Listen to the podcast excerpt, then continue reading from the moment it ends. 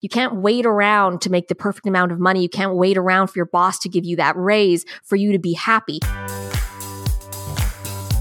You're listening to Financial Grown Up with me, certified financial planner Bobby Rebell, author of How to Be a Financial Grown Up. And you know what?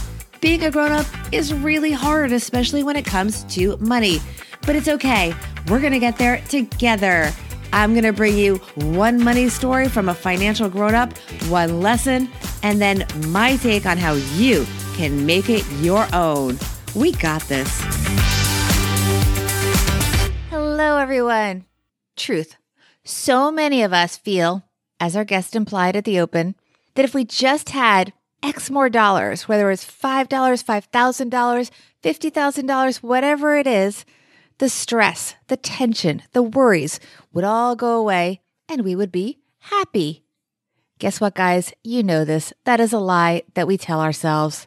Welcome, everyone. And to our new listeners, thank you for checking out the show. We keep it short, around 15 minutes, because you're busy. But if you have a little more time, stack a few shows together to fit whatever you're doing while you're listening. Maybe you're commuting, working out, whatever it is, make this show your own. Listen to it for the amount of time that is right for you. Now, to our awesome guest. She is Canadian journalist Melissa Leong. She has a fantastic new book called Happy Go Money. Even the title makes me happy. It's actually ironic because, as you're going to hear me call her out on this, she's known to her friends and her family as kind of a Debbie Downer, kind of a negative, glasses half empty kind of person. But she decided not to be and we get to learn from her why and how that's changed her outlook on money and on life. Here is Melissa Leong. Hey, Melissa Leong, you're a financial grown up. Welcome to the podcast. Thank you so much for having me, Bobby. I'm very excited. Well, you are a trooper because as we record this, you are one day away from your due date with your second child. So you get the gold star for that. And you are promoting your new book. So you're a Canadian journalist for those in the US that don't know you, but this podcast is global. We have listeners. Thank you all listeners for being with us from around the world, including Canada. You are the author of Happy Go Money, Spend Smart, Save Right, and Enjoy Life. And by the way, this is already in reprint. So congratulations on the success of the book. Oh, thank you. I, I'm grateful. I'm, I just wanted to write something that would make people happy. And so I hope it's doing that. This is the thing. I was reading it yesterday and it made me happy because you had a lot of, I don't want to call them wellness tips, but just little ways that you can frame things in your life that make it a lot more well, happy for lack of a better word. It just made me feel better as I was reading. You give people tools. And the irony, Melissa, is that you also call yourself, I think the word is a negatron. So you're a negative person, but you wrote the happy book. I did. I'm a journalist. So I got into journalism so I could basically complain for a living, right? And point out all the things that are wrong with the world. But, you know, I think that was one of the criticisms that I got when I was first working on the book. People thought, well, you're such a happy person, Melissa. Of course you can write a book about being happy. And I thought, no, I am, I have to work to be happy. And so does the rest of the world. And so I've got some tips on how to work on happiness and how it relates to money. Which is all good. We're going to get back to some of the specific content of the book later in the podcast, but I want to get to your money story because this is actually not your very first book. This is your first book published by a sort of mainstream traditional publisher, but you actually had a very successful teen trilogy. And by the way, it was, I think the vast majority, 90% of the sales of it were in the United States. You sold something like 70,000 copies. But the behind the scenes was not all happy. Tell us your money story, Melissa. So I tried to shop this around. It's a vampire series during the time, well, it was the the tail end of Twilight, and so no publisher wanted another vampire book. And so I got a lot of no's. And in which case I was faced with this decision of, well, what is my dream worth? I want to get this done. And so what am I willing to invest in myself? And so I created a budget of how much I would spend on pay a designer to uh, create a cover, to publish it myself, to put it out into the world. And I self published it. And yes, it turned out in more ways than one to be a great, great experience, something that I consider a, a, success in my life, something that I could check off my bucket list. And, you know, I still get the occasional check in the mail, even though I don't do all that much work publicizing it. I did make my money back and then some. And that was a great, basically a great gift that I could give to myself, just in terms of learning that I could build a brand, make money for myself outside of a salary, and take those tools and make more money in another career. Tell us more about the journey. I mean, you had did you write it first and then you you went to different publishers? How did it actually work? And how did the economics change between if you had gotten a deal with a traditional publisher versus your own situation where you were self-publishing? What did that actually involve from a business and an economic standpoint and a marketing standpoint?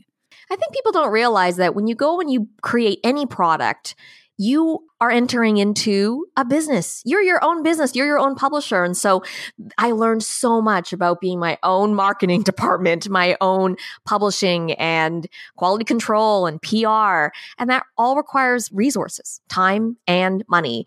And so, yeah, I didn't have a publisher to uh, push my books, but because I was doing everything myself, I had full control and I had a huge percentage of the cut of sales. So a traditional publisher might give you 7% off of the book selling price, but say you publish through Amazon, you get 70% depending on what you price the book at. And so that was uh, that was really rewarding. And just we, you know, I realized we're talking about PR for the book. We didn't say what the book title was and where people can get it. We should we should say that, right? yes, it's still on Amazon. The first book is called What Kills Me, and the second is I Am Forever. And they're teen. It's like a teen adventure novel. It's based on uh, a vampire story. Love that. So, what is the lesson for our listeners from your story? How can they apply it to their own lives? It's the same lesson that I have when it comes to happiness. I think we sit around waiting for external factors to fulfill us, and that's not how life will serve you best. You can't wait around to make the perfect amount of money. You can't wait around for your boss to give you that raise for you to be happy. Happiness is for you to fulfill for yourself. It's the same thing with any of your goals or your dreams. And they all seem lofty and they all seem huge in the beginning, but you have to take that first step. You turn on the heat. And if you turn off the heat before the water boils, the water will never boil. So you just have to keep going and you break everything down into some sort of small, bite sized goal, like writing a 60,000 word book in six months. That was my goal. And I thought, that is ridiculous. How am I going to do that? Well, I broke it down to the smallest thing. Every single day, five days a week, I have to write 500 words.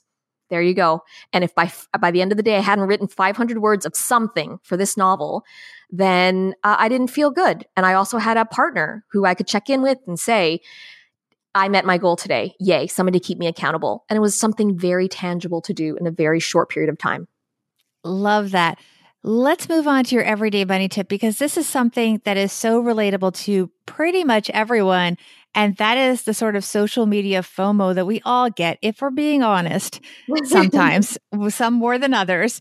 But we all have friends out there that have such fabulous, their lives are so much more fabulous than ours, Melissa. No, they're not. They're not. The internet lies. It's lying. Yes, you say that in your book. You actually say that in your book. I think that's the line. The everything, what do you say? Everything on social media is a lie. It's all curated, right? You could filter, you could change anything, you could airbrush your face so it's perfect. You can rent a private jet just to take an Instagram photo in it is not the best tool to gauge your life, even though as human beings, according to research and science, it shows that we naturally compare ourselves to other people. It is a evolutionary gift that we use our peers as a way to figure out, well, how are we doing? What should we be doing with our own behavior on our own lives? But with social media now, you can compare yourself to anybody, anybody famous, anybody with infinite resources, and anybody who can fake stuff because you have all sorts of tools. Right.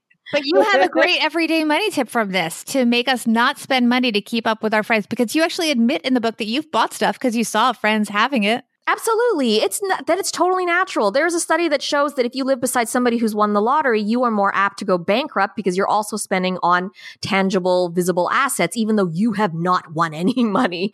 And so it is something that we beat ourselves up for but it's something that you can control. You can put a tracker on your phone to see how much time you spend on social media. You can mute the people on social media who make you feel kind of jealous, who make you feel bad about yourself, who don't share your values. And you can fill your feed with things that are uplifting, things that inspire you. And if you find yourself comparing yourself to other people, then choose what specific attributes that they have that you admire. So don't admire somebody because they're rich. Admire them because they have some sort of tenacity or some sort of perseverance quality that you think that you would like more of in your own life. Right. And the everyday money tip is to mute the people that are making you want to spend. Yeah. Which is a great tip. Not only in social media, but just fill your time with people who who who make you feel good about yourself. Let's talk more about Happy Go Money because it is a really happy book, but you also you're you're pretty sassy in the book, Melissa. Oh. like I love one of the things. No, but I mean it's it's it's so entertaining, truthful, but you nail it. I love what your your niece wanted to grow up to be. Uh, well, she she told me what she wanted to be, and I thought, oh, that's amazing, a VP. If I a VP, right? No, I said I meant a VIP. You know, I want to get into parties. I want free clothes. I want to go to, you know, all of the, I just want to be rich and famous. And I thought, oh, okay. But you know what? She's not alone. there are a lot of surveys that show that American young individuals have that aspiration. Their first aspiration is to be rich and the second one is to be famous. I think we've always associated money with value, money with happiness. And I think it's just sort of incumbent on all of us to look at ourselves. And I think it's harder with the next generations, right? Because you don't have the filter on on what you're surrounding yourself with which is social media but even for each of us to look at okay what fulfills us in life what makes you happy in life if you're just using money as a tool to be happy what actually makes you happy so that you know that you are buying or spending on the right things. If you think about the last week, what were you happiest doing? If it was spending time with your friends, then should you be allocating all of your resources to some outfit or, you know, some thing versus trying to spend more time to bond with your friends or have a new unique experience with them, for example? Yeah. And in fact, one of the things in the book is you basically talk about having a group of friends that have the same values that support you. And at the end of each chapter, you go through little checkpoints and it's frequently things that have to do with that support group and checking in with them and having that continuity and that sort of, you know, looking in the mirror and making sure everyone's still kind of on the same page and keeping you grounded. Absolutely. We're in an ecosystem together. It's a community. And so, yes, there are studies that show that if you attack any goal, you are going to be more successful if you do it with a peer, if you do it with, with peer support. So yes, if you're trying to lose weight, if you're trying to save more money, if you're trying to get ahead in your career, get together with other men and women who are doing the same thing and who will cheer you on and who will push you further. If you have, if you need retail therapy, instead of calling, you know, your credit card company to make sure that your limit is uh, not maxed out, call your best friend and talk about that. And so, yes, surround yourself with people who will uplift you, who share the same values. And at the same time, it's what you put out there also is important. If you're constantly putting out there on social media that you're check me out, my selfie, my new outfit, and, and this vacation that I'm going on, all these things, you know that your friends see that. Your kids see you doing these things. They absorb the message that you're sending. So sometimes we say, you know, there's a chapter in my book that basically says, you know, forget about the Joneses. Sometimes you have to realize, are you being the Joneses? Wow. Okay, everyone has to read this book. Tell us where we can find out more about you, my Canadian friend, and the book. Well, the book I know is on Amazon, but tell us all your social handles and anything else we need to know to keep learning more about you and what you're doing. You can find me at melissaleong.com. My book, Happy Go Money, is at all major retailers, including Barnes and Noble, and as you said, Amazon. And I am most active on Instagram. And so while I'm on my maternity leave, that's where I will be present. Uh, not obsessively, but uh, I'm at Liss Leong. Love that. Thank you so much. Thank you so much for having me. Hey, friends, I loved Melissa's book so much, in case you couldn't tell. It had so much great information, amazing tips and strategies that I'm actually going to be giving you a little bit more of her advice from Happy Go Money. Financial grown up tip number one from Melissa inventory your stuff. Now, we're not saying to do a KonMari reference to Marie Kondo, who is known for tidying up. Just know what you own so you can make a decision about whether you want to own more and at least know what you have so you don't make buying mistakes. So, for example, you don't buy something that you already have five of, you just didn't know where they were. And let's be honest, we've all done that. Make sure you know where your stuff is so it's there for you when you need it. Financial grown up tip number two. And again, from Melissa's book, Happy Go Money, delete your credit card info from the browser on your computer, your phone, iPad, whatever you use to shop. So you have to manually enter it each time you want to buy something. What I love about this advice is that it's not about buying something, whether you need it or just want it. That's okay. It is about creating a speed bump. So you have to slow down and think about the decision and make it a thoughtful one. And it's okay to buy things. Big thanks to everyone for joining us. If you are not already subscribed, please click that button. Reviews are amazing, as are recommendations to friends. In fact, that is the most important thing. We love it when we hear from new listeners that a friend of theirs recommended the show and now they are subscribing as well. And let me know that you also are a listener to Financial Grown Up.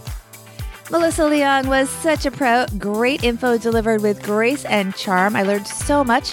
I hope you guys did too. So, big thanks to her for helping us all get one step closer to being financial grown ups.